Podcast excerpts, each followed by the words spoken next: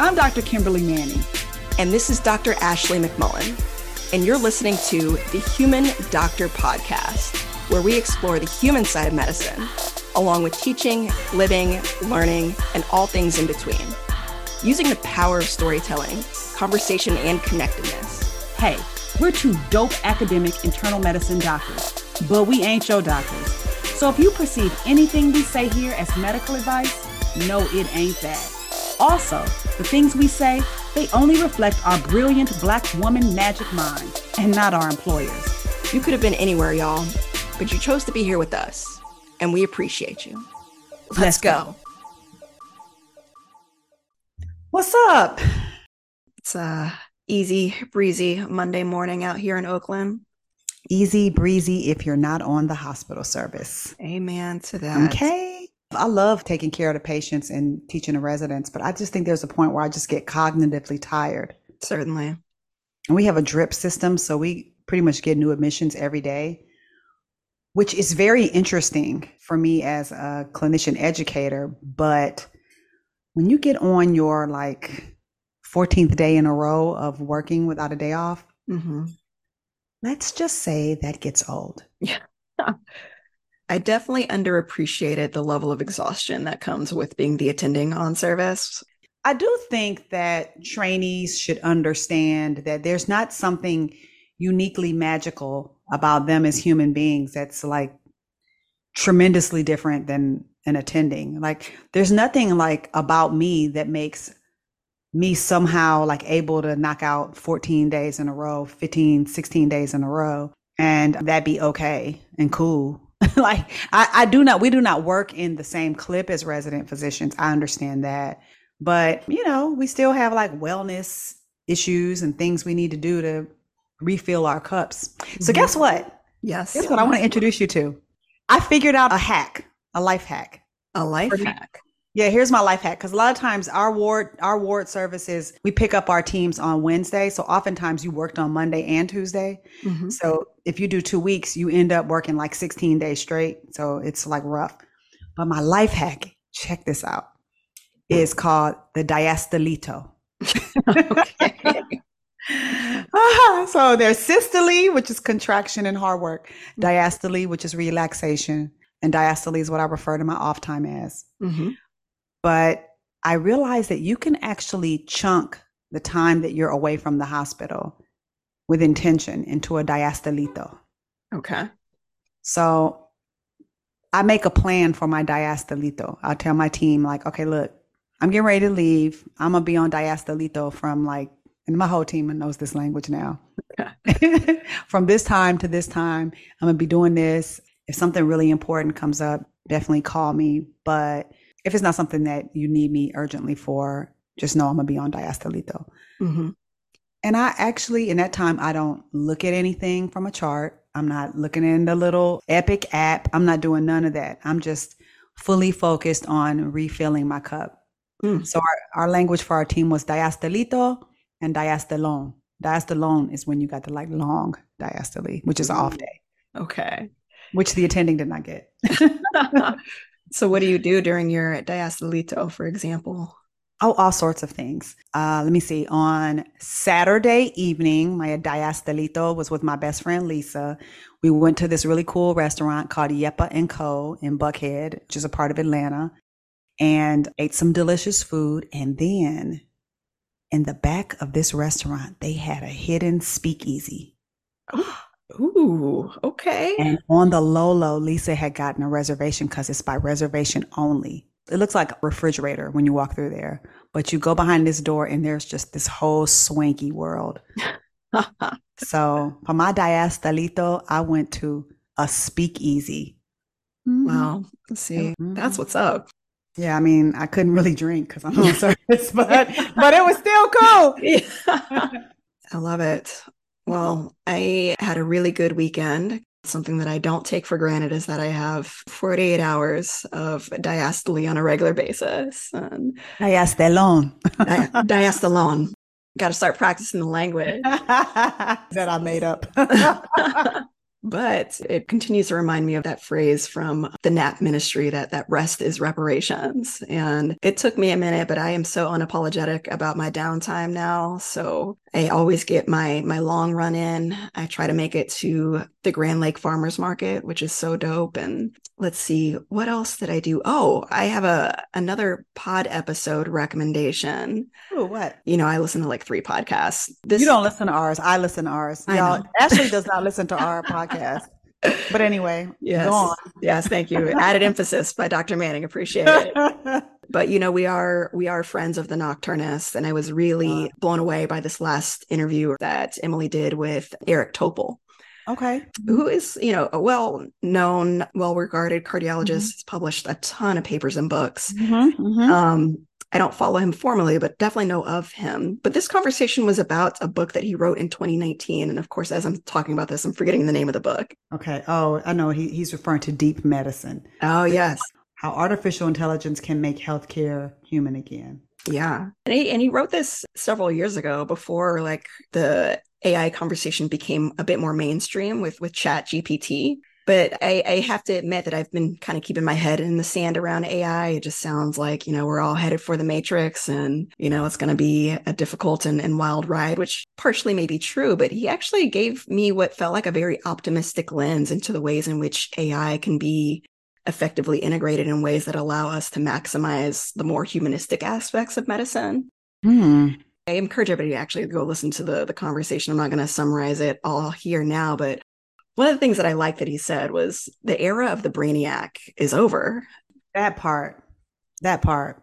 And, you know, while we still have a lot of ground to cover in terms of how we scale our admissions to make sure that we are not just leaning towards the highest GPA, the highest MCAT score, which of course, you know, we we really recognize and honor folks who've got that degree of academic excellence. We know that that does not necessarily translate to an exceptional physician and the mm. fact that the rote memorization of thousands of, of, of books and, and, research articles, you know, is not going to be necessary. It, mm. you know, mm. to mm. many extents, it's not necessary now, you know. You know, when I when I started my internship, and I'm sure there are many people who are internists listening to this. Back in the day, before you started internship or shortly after your internship, you memorized the entire Washington manual. Mm. And that sounds crazy, but I like I could see the whole book, like every page. I knew what was what.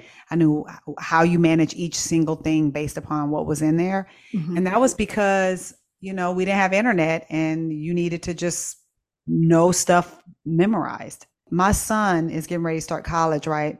And I told him that I feel worried, you know, with Chat GPT and all these things that they're going to be like important skills that he doesn't know how to do or that his generation doesn't know how to do. Like you know you won't be able to really write an essay and you won't be able to do this and you won't be able to do that. And he was like well maybe i don't need to write an essay. Maybe i don't need to write a history paper. Maybe i don't need to do that. Maybe maybe what i need to do is know how to use things to help me do that and then what i will be left with is all eq Mm-hmm. Yes, yes, yes. I was like, okay, sir. maybe he read Deep Medicine. yeah, maybe. I'm sure that was what he was referring to. Between video games. yeah. So, I mean, again, in various sectors, we know that the the rise of artificial intelligence is definitely going to have some exciting prospects and also some, you know, deeply upsetting ones. But if AI can tell me exactly what is going on with an EKG better than I can, I will gladly take that option. Child, and listen, we will never ever have AI step in for primary care and general medicine because guess what?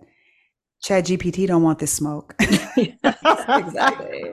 the human doctor, may we always be in style. Yes, yes.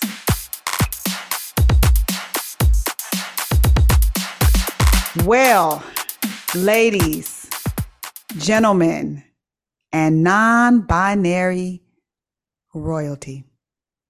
Let me tell you something. Today is a special day. It is a day that everything will go your way. And let me tell you why. it is because none other than Oakland's, Oaktown's finest.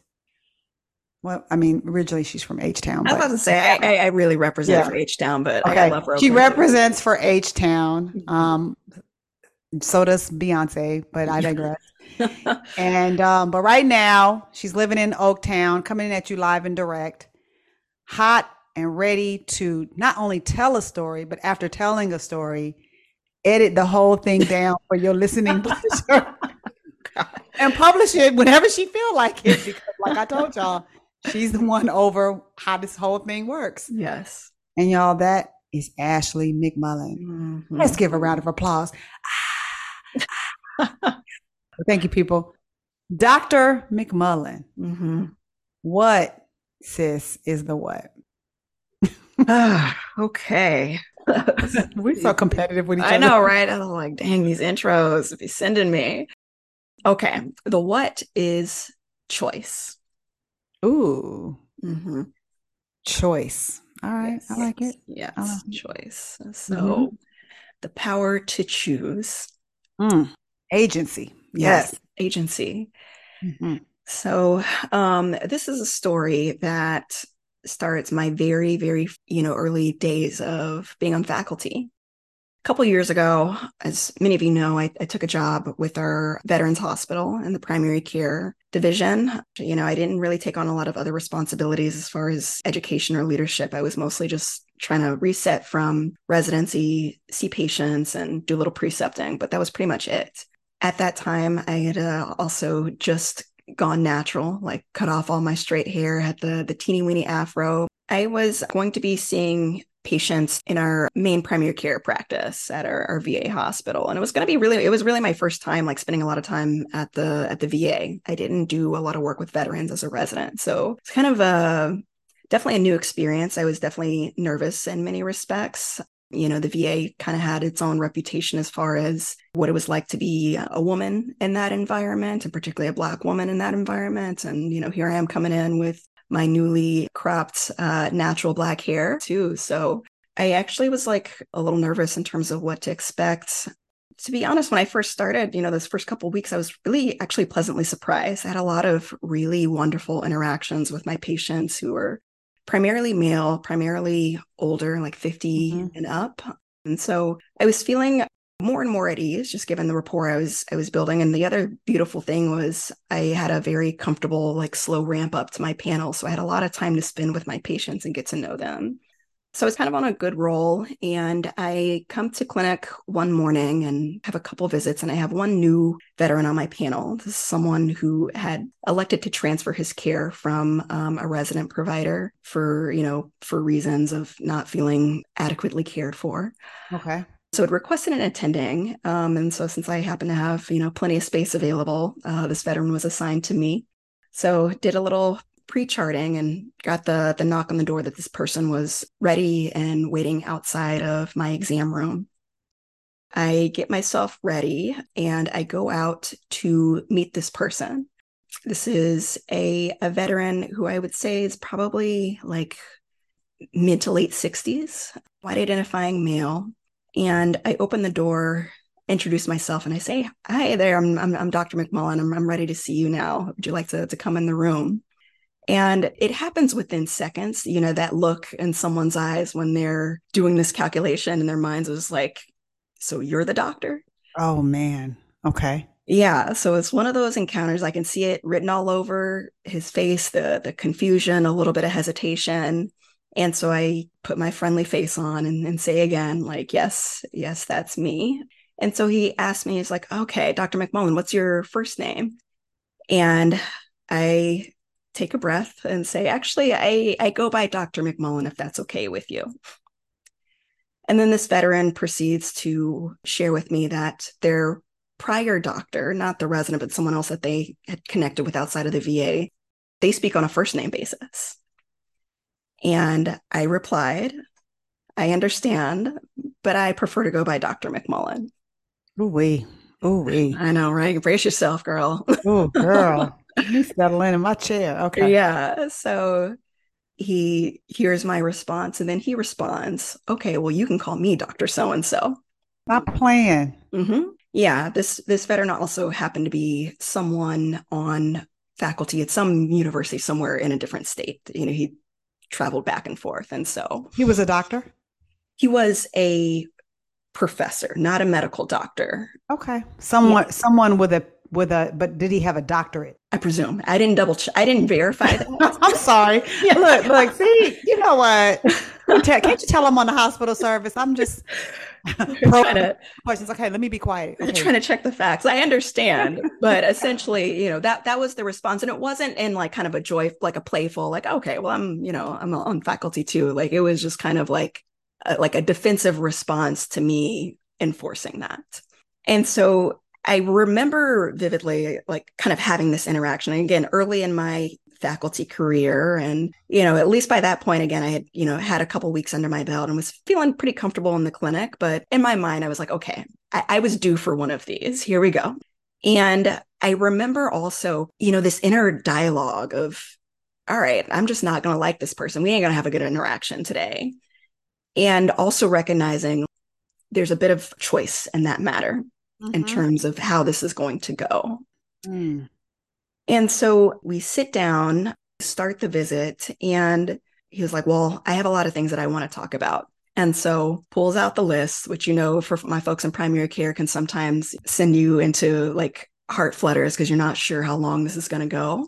Mm-hmm. But the thing is, I had time that day. I had time. And so I made the choice to sit patiently and let this person go through their entire list.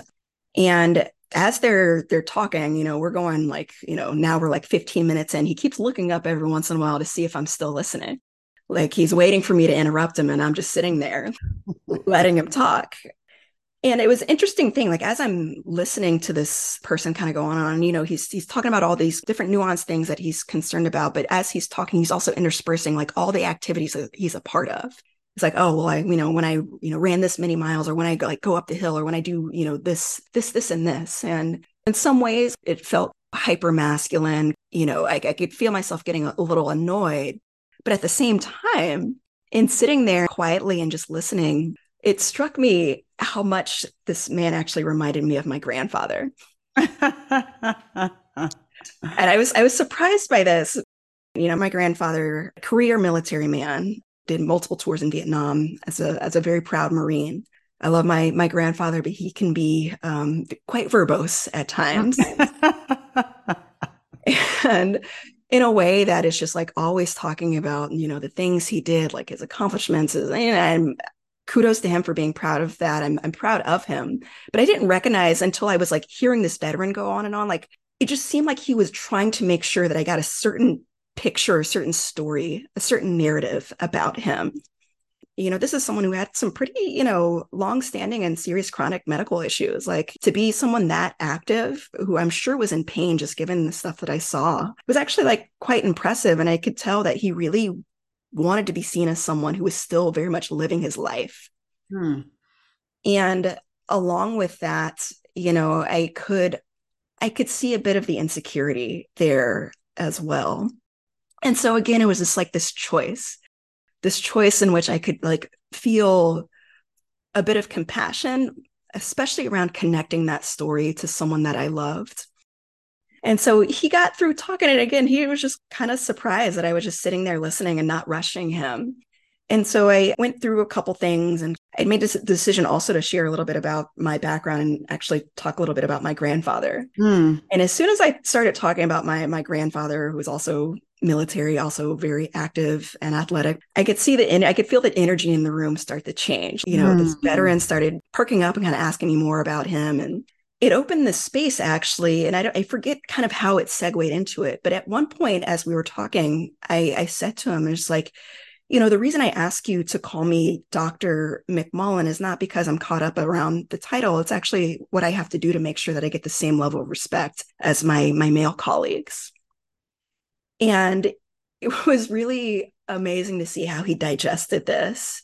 Mm. And it was like a light bulb went off and he he made a reference to some movie. I can't remember the name of it, but he was like, "Oh, it was like it's like that scene from this movie." And I was just like, "Yeah, it's kind of like that."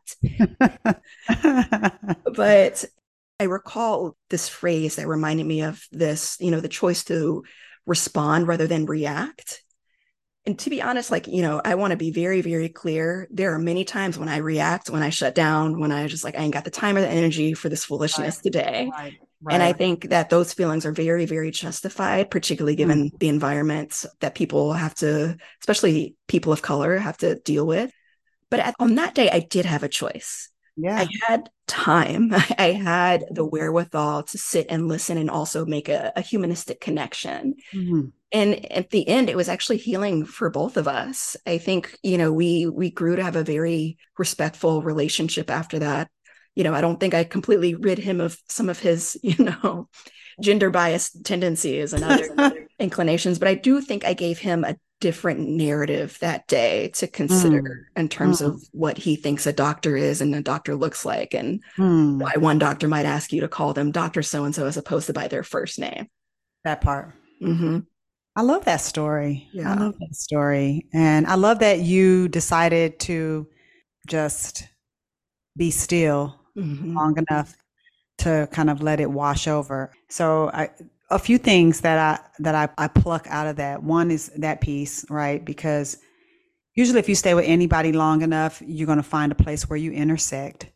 And even if they're being annoying, especially if they're being angry, if you just are still, you're, you're going to eventually have it revealed to you what y'all have in common. Mm-hmm. And then when you meet in that space, you can kind of bow to each other and and be right mm-hmm. and and that tends to work. Even no matter how much you think somebody's totally different than you you can generally find that space. The other thing is as i listen to this story i think about my feelings about being called dr manning.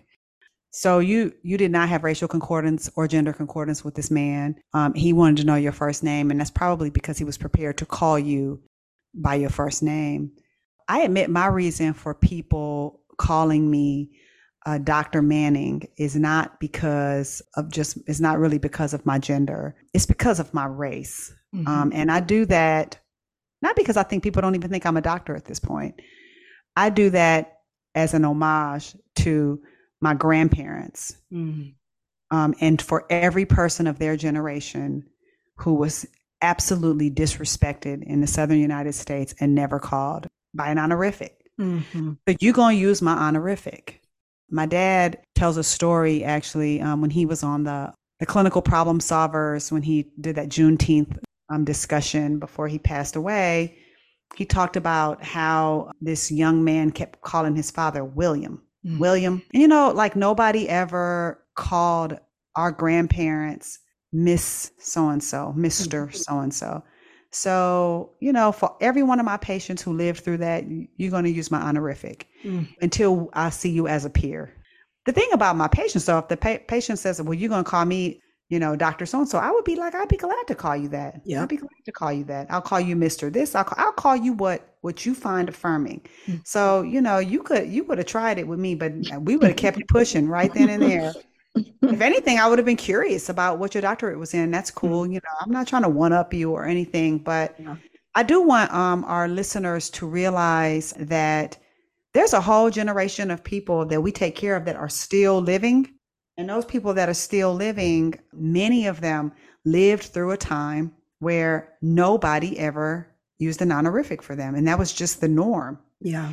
And I don't know if this ever happens to you in California, but this happens a lot in the South you'll meet people and their name is Mr. Their first name is Mr. No. Or mm-hmm, mm-hmm, or or Missy or Miss.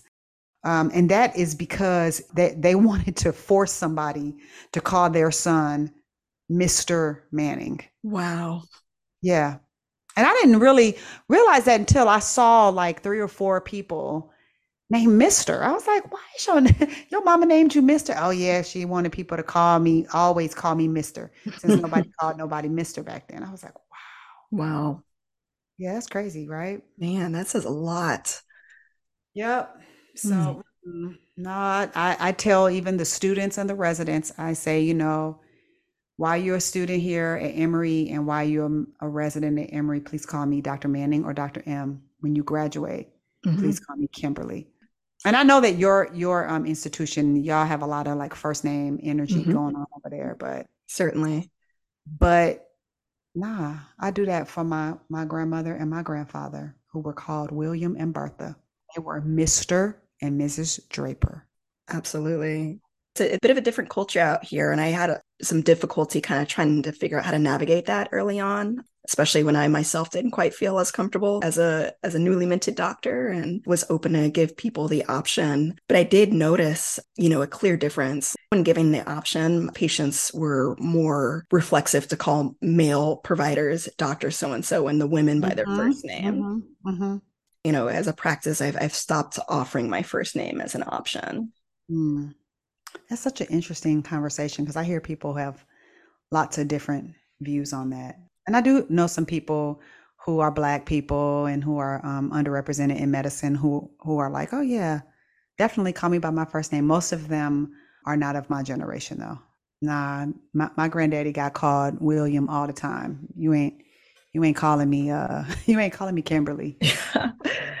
well, I love that you and this patient found a sweet spot to meet in. Mm-hmm.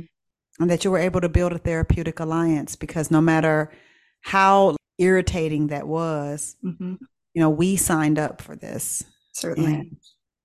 nobody has really signed up to be sick or to have a bunch of medical problems that require active management mm-hmm. or a whole list you pulling out, you yeah, know? Certainly.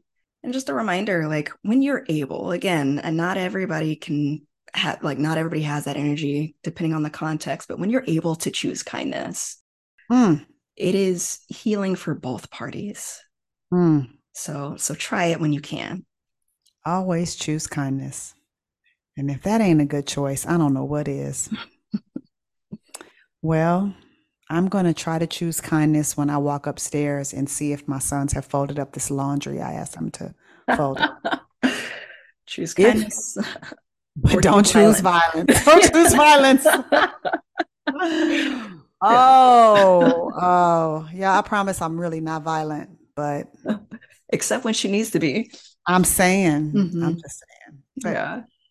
Anywho, I, I, guess I'll cut him some slack. It was the first day of school today for high school. So yes, that's we'll right. Shout out to the the parents who survived the summer and mm-hmm. all the folks coming back to school. Yes, indeed. Well, sis, um, as you know, you and I can talk all day, and I need to finish charting um, mm-hmm. and then see if I can carve out a little sp- space for some diastolito. Yes, enjoy. I'll just be over here editing our episode. and then I'll listen to it because I listen to our podcast and you don't. It's true. See, we, we, we, it's a shared responsibility here. Ah, that's true. All right, sis. Make it the very best day. Likewise. Love you.